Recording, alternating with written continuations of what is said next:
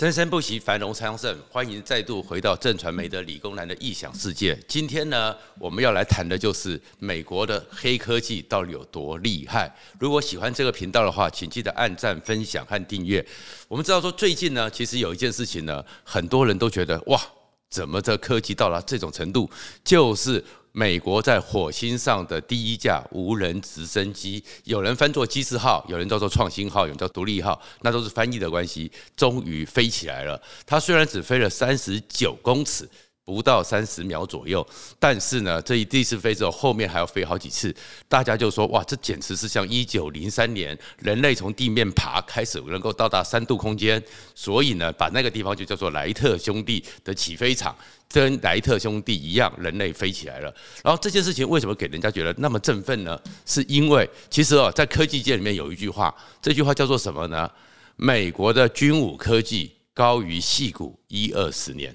而美国的航太科技高于美国的军武科技一二十年，所以当今天在整个火星上面这样一个小小的无人机机智号飞起来之后，大家会看到美国的科技的极致可能是全世界望尘莫及。那当然，中国更是望尘莫及了。我们为什么讲这个东西？有时候会不会太夸张？讲两个人的故事，大家都知道，矽谷最典型的代表人物，大家最熟悉的就是 Apple 的贾伯斯，还有。微软的比尔盖茨，贾伯斯自己曾经讲过一个故事，那是在年轻的时候，他和比尔盖茨呢，其实都差不多的背景，都在矽谷附近长大，然后呢，也都是大学没有读的完就开始去创业。创业之初，贾伯斯和比尔盖茨其实是好朋友。那有一天呢，他就说，比尔盖茨就告诉他说：“哎，你要一定要去一个地方看，你一定要去一个地方看，那个地方是哪里？全路。”的一个 X 实验室 X Lab，那 X Lab 去了以后呢，贾博士说他简直就是眼睛都觉得为之一亮，他看到了两个东西，他觉得他想都没有想过，竟然已经有这样的技术。这两个东西是什么？一个是图形界面，另外一个就是 Mouse 滑鼠。在之前的时候呢，以前呢都还是一行一行的城市，不管你是什么机械语言呐，Assembler 啊，Basic 啊，Fortran 啊。然后是一行一行的，竟然有个图形界面。然后以前呢，我们都是用 keyboard，甚至用读卡机。结果竟然有个滑鼠。他从这里面得到概念之后，创造了他的 Macintosh。所以开始后面微软也跟着出来的 Windows。现在大家都是用图形界面，甚至连滑鼠都已经快要被淘汰了，开始直接用触控了。可是那一个 H l a b 是从哪边来的？全录是做影印机的。全录呢，当时有参与了，就是美国军方 DAPA。高等先进武器局里面的计划是美国军方试出了这样的技术，所以就学到了，所以你就知道说，其实为什么讲说美国军方的科技远高于矽谷。好了，那我们就再来看这一架呢小小的无人机机智号就在这边，然后呢，它现在已经直接起飞了。接下来需要的目标呢，就是希望它能够像这个方式一样，开始在火星上可以向向前进、向后飞行，甚至于在下面。直接拍照，所以这次里面有张照片，就是他自己拍自己的倒影。拍照完毕之后，可以把火星的地形地貌、火星的状况给传递回来。然后呢，它真正的精彩的是在这个部分。你看到个一个直升机好像是怎么样？其实这下面大家可以看到，这就是一个比例图。其实毅力号就是它的母舰，大概比我们人高一点点而已，大概比一趟那个小汽车还要小。可是大家看这下方。这最小小的，就是放在毅力号肚子里面的，就是这个机智号，这么小一台。然后这么小一台呢，你看它这么大，其实那是除了脚之外，翼展之外，其实它真正的本体呢，高大概就二十几公分，而。整个宽度十四公分，然后它上面呢有一个太阳能板，它的能源就来自于这个接收火星的太阳能，而太阳能板呢大概就跟我们手上拿的 iPhone 差不多大小，可是它竟然能够飞起来，然后这太阳能呢，火星离太阳跟地球离太阳的距离又拉了大概快两倍左右，这个所以代表了它的能源和光线又更少。这么微弱的太阳，它一吸收这么小的太阳能板，它的电池就能够把这个蓄电池就可以产生电力，然后让火星飞起来。这个里面的太阳能板的技术、太阳能的电池、蓄电池的技术，都远超过现在地球上我们所看到、所使用的。但更可怕的是什么？火星的大气层只有地球上大概百分之一。那百分之一是什么意思？所以它几乎很少有浮力很小。升力很小，所以它就要靠它的那个螺旋桨，透过这个太阳能板这么微弱的小小的太阳能板、小小的电池给你的电力，快速的旋转，用极速、极高速的旋转转。一分钟两千四百下到两千五百下，产生升力，硬生生的把这个飞机给拉起来。这个两千四百下、两千五百下，大家听起来只是一个数字而已。你知道那个差别在哪里吗？美国的阿帕奇或者苏联的号称是俄罗斯的阿帕奇米二六和美国的阿帕奇直升机，我们阿帕奇下面好几吨重，它上面那个螺旋桨，苏联的是一百二十三次。它然后美国的阿帕奇两百多转到三百转，所以你看小小的一个，它能够快速的那个动力可以转到两千四百转，几乎是二十倍，所以它的这个转速和马达的能力又超乎你的想象。然后这最特别的是，其实你要看刚刚看看这个，它的螺旋桨呢，它的杆子呢支撑的大概就顶多跟我手上拿的原子笔这样一样粗，而这样一样粗，你要能够承受两千四百转。然后要在这么稀薄的空气，又是在零下负五度到零下九十度，甚至是零下一百三十七度，还能够不会脆裂，能够高速运转。这个时候材料科学最可怕。好，现在讲完这些，你都说这是科技，可是就为什么要讲到是美国的军武科技和黑科技呢？首先，第一个，现在全世界发动机最重要的。飞机最重要的，包含我们呢，据说二零二四年也要做我们的 ADF 下一代的战机，都重点在哪里？发动机。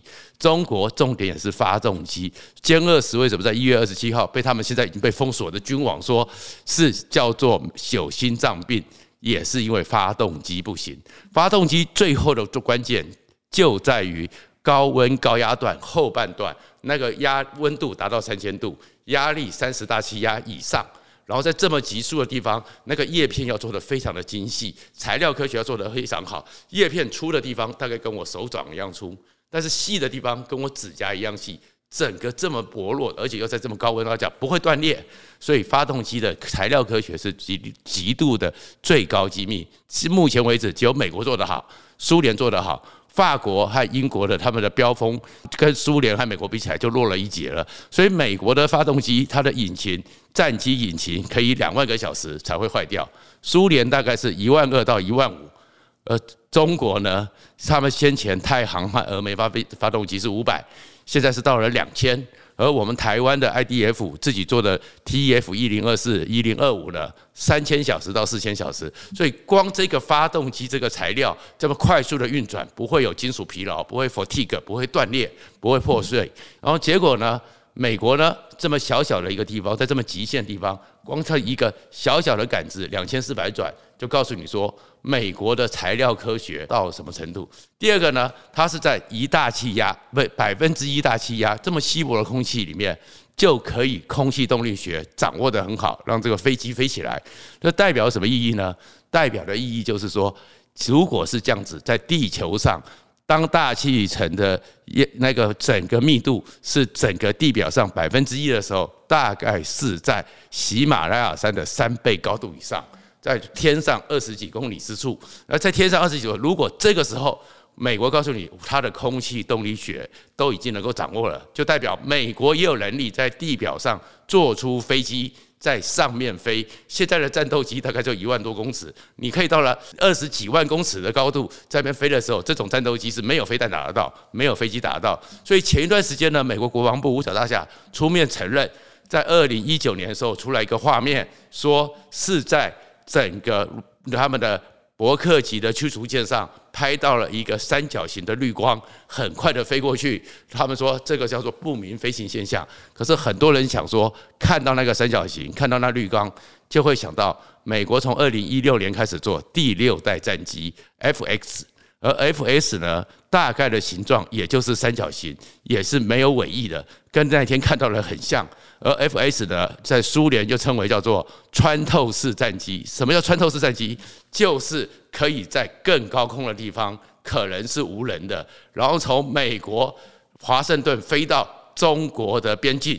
不需要加油，你也侦测不到，所以这样的空气动力学和材料科学就证明美军也有这个能力了。再过来就是它的电池，它的电池之所以能够是它整个火星白天的时候，因为有太阳的照射，大概温度是零下负五度到零下负二十度。到了夜晚的时候，没有太阳，你它的温度是零下负九十度，到达零下负一百三十七度。那我们都知道这个电池，我们自己也用了手机用了这么多，都知道最麻烦是什么？一下太冷。可能我的电池就挂掉了，甚至怪兽级暴风雨到美国的时候，很多特斯拉的电池也挂掉了。如果你到了撒哈拉沙漠，一下子温度变太大，你的电池也挂掉了。可是它这么小一个地方，就只有像我手掌这么大的一个电池，也几乎没有什么保护，也很难有很好的，你像很厚的隔热设备，它能够在这边撑着，你就知道它电池的技术做到多好。所以这样东西做出来之后呢，美国一方面展示火星。它能够彻底的掌握。第二个，告诉你说，能够让这么一个小小价值二十五亿台币的小小的直升机，这些技术就是美国遥遥领先全世界最高科技三十年的证明。然后接下来这个火箭，这个飞机做出来之后，它到底要做什么用呢？它开始是能够在火星上开始飞行，开始可以破排除到地面上那个坑坑洞洞、非常混杂、非常崎岖的地形。往前进，所以对火星的掌握会更多。为什么要对火星掌握更多呢？事实上呢，从一九六零年代到现在为止，俄罗斯、美国。照看现在中国啊、印度啊、沙特阿拉伯啊和阿拉伯在联合大公国，很多国家都说他们要去火星看一看，要证明这个能力。人类对火星呢，自从前古时候的希腊人看到之后，红彤彤的，或是中国人看到叫做荧惑，都觉得它是战争的象征。然后从伽利略用望远镜一看之后，就觉得说，哎，火星上恐怕有运河，大家对火星都充满了兴趣，或者是战神，或者是战人类战火的一个象征。可是呢，真正的关键是我们花了这么多时间，送了很多的太空船上去，最活得最久的在那个地方的是美国 NASA 的机会号。机会号在火星活了十二年，到处在走，一直前进。你知道他最后到他除役了，终于寿终正寝、光荣殉职之后，十二年他在火星上走了多少距离？四十六点二六公里，也就是我们从台北出发还没到桃园。这么久的距离，他要走十二年，所以他对火星能够看到的东西实在不多。但是你能够飞上去之后，你就可以知道突破这个地形限制，对火星就可以看很多。可是要看什么？为什么要去看火星呢？因为其实二十几年来，我们现在都是讲的都还不是那种神秘学。二十几年来呢，开始科学界就有一个说法，叫做我们都是火星人，地球上的生命有一个可能性，那个叫做胚种学说。地球上所有的生命搞不好是从火星移植过来的，而最关键的就是左下角的这颗陨石，这颗陨石的编号叫做 ALH 八四零零一。那为什么叫 ALH 八四零零一呢？因为它就是在南极那边一九八四年被捡到的发现的一颗陨石。然后为什么它重要呢？你要看它上面呢，这是电子显微镜拍到的一个。在这个整个陨石里面的画面，这个是有机物，而这有机物叫做环状芳芳香烃，是气味分子之一，也是我们身体上我们知道有机物就开始是有生命的第一个核心的要素，环状芳香烃。然后为什么重要？后面去查，因为它是在南极，在南极的话呢，在一万三千年以前就落下来，而那个时候的南极已经彻底冰封，所以彻底冰封之后就不会受到。地球上其他物质的污染，所以后面才说，原来这一颗它是来自火星，而在火星上丢过来的陨石，它竟然就已经有有机体，就可能是生命的起源。然后他们后面再去查，就是三十六亿年前或四十亿年前呢，火星出了一个奇怪的事情，所以这颗陨石被抛出来，抛出来就是后面这个图。在整个太阳系里面绕啊绕啊绕，绕到一万三千年前的时候掉到地球，掉到南极，所以没有被污染。所以看到说，原来来自于火星的一个有机物质跟生命有关的物质，是在四十亿年前火星就出现的。也因此，科学家就会想到一个事情，那是不是代表四十亿年前？火星其实就可能有生命。那火星有生命，是不是要有一件事情，就是要有水？这个是现在的火星，这个是过去的火星。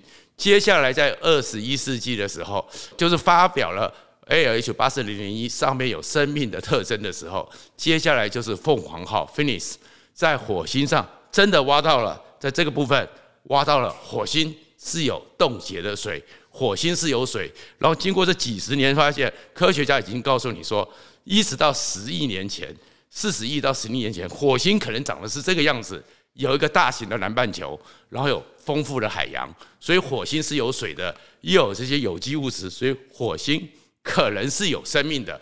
那这件事情的重要在哪里？因为大概就是在四十亿年前，那时候的地球还是一个每日公转八小时，非常快速。然后月球离我们非常近，所以每日的那个海啸潮汐是三千公尺高。然后整颗空气充满污浊，又炎热又混乱。然后呢，雷电交加，所以那个时候地球在四十亿年前是没有生命的。然后慢慢的开始有大量的两亿年间彗星撞地球，带来了大量水分，所以地球又开始有了生命。大概就在三十八亿年前，地球。也就开始好像有生命的初级物质，但是为什么突然之间产生这个状况呢？有的说法是因为就是刚好一个自然的巧合。刚讲雷电交加，整个潮汐是三千公尺高、三公里高的潮汐，所以大量的混杂，然后天上又是雷电交加，所以不小心，所以一九五三年的时候是有个科学家用雷电，用当时地球早期的那些物质打出来，一次创造过，曾经创造过一次。竟然也产生在那过程中非常巧合的几万分之一的几率产生了有机物质，所以原来有种说法，原来地球就是因为在那个过程中不小心产生了物质，所以那个叫做混沌基因汤。然后混沌基因汤经过三十八亿年的演化，就变成了我们现在。可是慢慢这种说法还是很怪，因为那样的实验科学就是能够重复验证，可是那一次的实验确然完全没问题。可是很多科学家在重新去做的时候，成功几率很小。然后后面呢，又是到了大概一九八零年代、一九九零年代，我们就谈过了那个六千五百万年前恐龙灭绝的时候，是因为墨西哥湾被一颗大陨石打到，所以呢，科学家又在那个墨西哥湾还有大西洋海底下四千公尺到五千公尺的地方，发现海底有烟囱，那个就是地热。从火岩浆里面直接喷出来之后，海底里面有一根根的长烟囱，而长烟囱喷出来很多化学物质，又有温度，所以在那个烟囱旁边有很多生命。所以又有科学家认为说，诶，也许生命是来自于地热里面被混杂出来的。但是后面就有一件事情，就是也许这些说法都还有一个可能性，就是胚种说我们是外来胚种，是从外星某个特殊的状况之下移到地球的，就是火星。所以火星是不是有可能过去曾经是生命的地方？所以科学家喜欢讲一句话：今日的地球是过去的火星，那未来的地球将是今日的火星。所以火星是不是也会这样？其实也为什么是伊隆马斯克各国就想说，等到太阳开始十亿年后，太阳开始内部的燃料慢慢烧尽，太阳开始会膨胀，变成红巨星，红巨星的体积就会扩大，因为它的重力开始减小，整个水星会被吞噬。金星会更热，地球会烧得跟金星一样。那时候我们是不是就逃到火星去？所以大家对火星就非常关切。而特别的是，在火星里面，除了有水之外呢，科学家呢又在这个菲尼斯啊、机会号啊、那个勇气号里面，还真的发现火星可能是有地质活动，在过去留下来的。这个叫做七仙女洞。这七仙女洞是什么？就是在火星发现这有七个洞。而这个七个洞，我们刚刚讲，它现在的表面因为大气层很薄，然后很热，所以表面是零下的。可是这几个洞呢，跟我们在贵州那些山水里面的山洞一样，恒温二十几度到三十度，而且这些洞呢还是相接的，深到地下八百十公尺之后，很多地道、很多地洞连在一起。那有一个可能性，就是我们去看大屯山或者是夏威夷。火山熔出来熔浆之后，下面有气泡，气泡会形成一些熔溶洞，所以他们认为火星曾经在当年也有地质活动，产生了这样的一个熔岩冷却之后产生的岩洞，而这个岩洞呢，刚好如果将来地球人逃到火星上去，还没有改造火星成为新的伊甸园的时候，是可以住在这个山洞里面，因为它的温度是蛮适合的。然后接下来，其实事实上火星真的有。火山，而且是整个太阳系最大的火山——奥林匹亚山，高度和强度是喜马拉雅山的四倍，所以火星确实有这个状况，所以科学家才会对火星好奇，说是不是真的在过去曾经火星有文明、有生物？那讲到有文明呢，就一定要出来这张图了。这个是人类第一次靠近火星，然后就看到了火星人面像。这个是一九七几年的时候，当时我们第一个射出去的旅行家一号经过火星的时候，拍回照片之后，所有人都看到这个地方，都傻眼了。怎么会有一个雕像？所以会看到很多的电影，很多的状况，火星那个雕像都会不断的出现。然后接下来呢，在火星这个雕像旁边呢，又变成是一个非常特殊的地方，叫做塞东里亚区。这这是很多大家会常常看到很多东西。塞东里亚区就是以这个雕像附近的一个丘陵地。这个丘陵地里面呢，有人会看到旁边呢有五角形的金字塔，旁边呢好像有像我们上次讲的方尖碑。旁边甚至于有人说是村落的象征，就在这块地方，大家就非常好奇。就因为这个东西非常好奇，所以到了二十世纪末的时候，NASA 还特别还派了一次太空船，特别去绕了一次再重拍，说不是啊，不是啊。但是因为当时的摄影解析度不好，其实它只是一块丘陵。可是为什么要特别去？但是呢，大家为什么对这个人面像非常有兴趣？因为呢，很多人去看那个人面像，这个呢。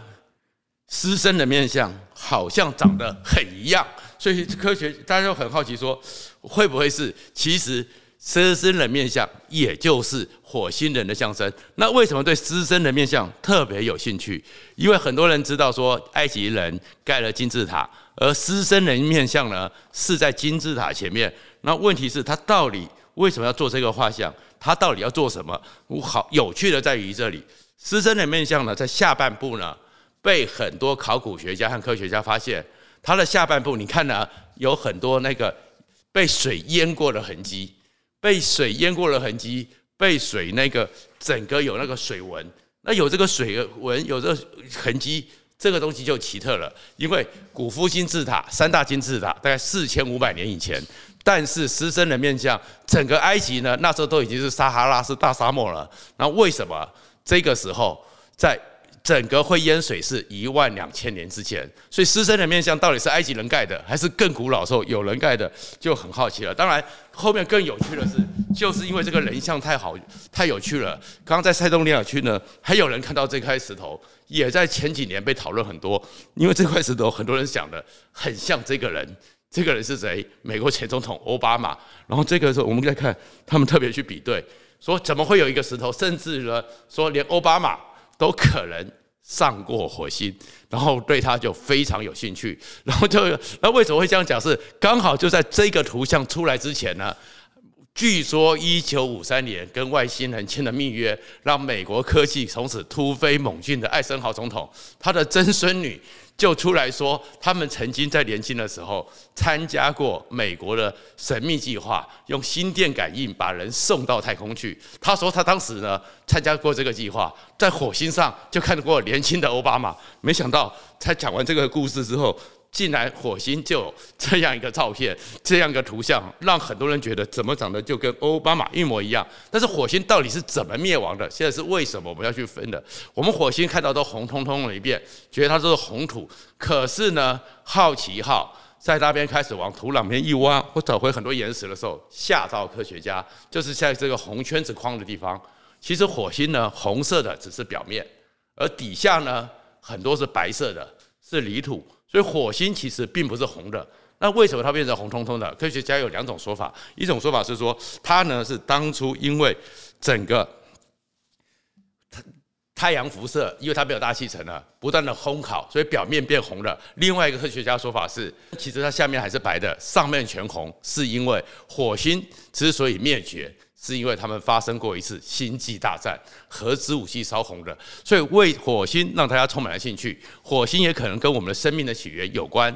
那另外一个，火星的科技也跟我们有关。那最后呢，我是讲说，坦白讲。我也已经是火星的成员之之一了。前一段时间，美国 NASA 不是说火星的登机机票吗？希望大家能够登记，然后你的名字，这就是我在去火星的登机机票。这个 Kyle Huang 就是我的。然后就就是说，如果大家对火星有兴趣，其实也可以上上这网上去，也可以把你的名字留过来。等到二零二六年火星上去的时候，你的登机证也一起可以被送上去。而更有趣的是，其实这个是两年前的活动，我在两年前。就已经有了这张机票了。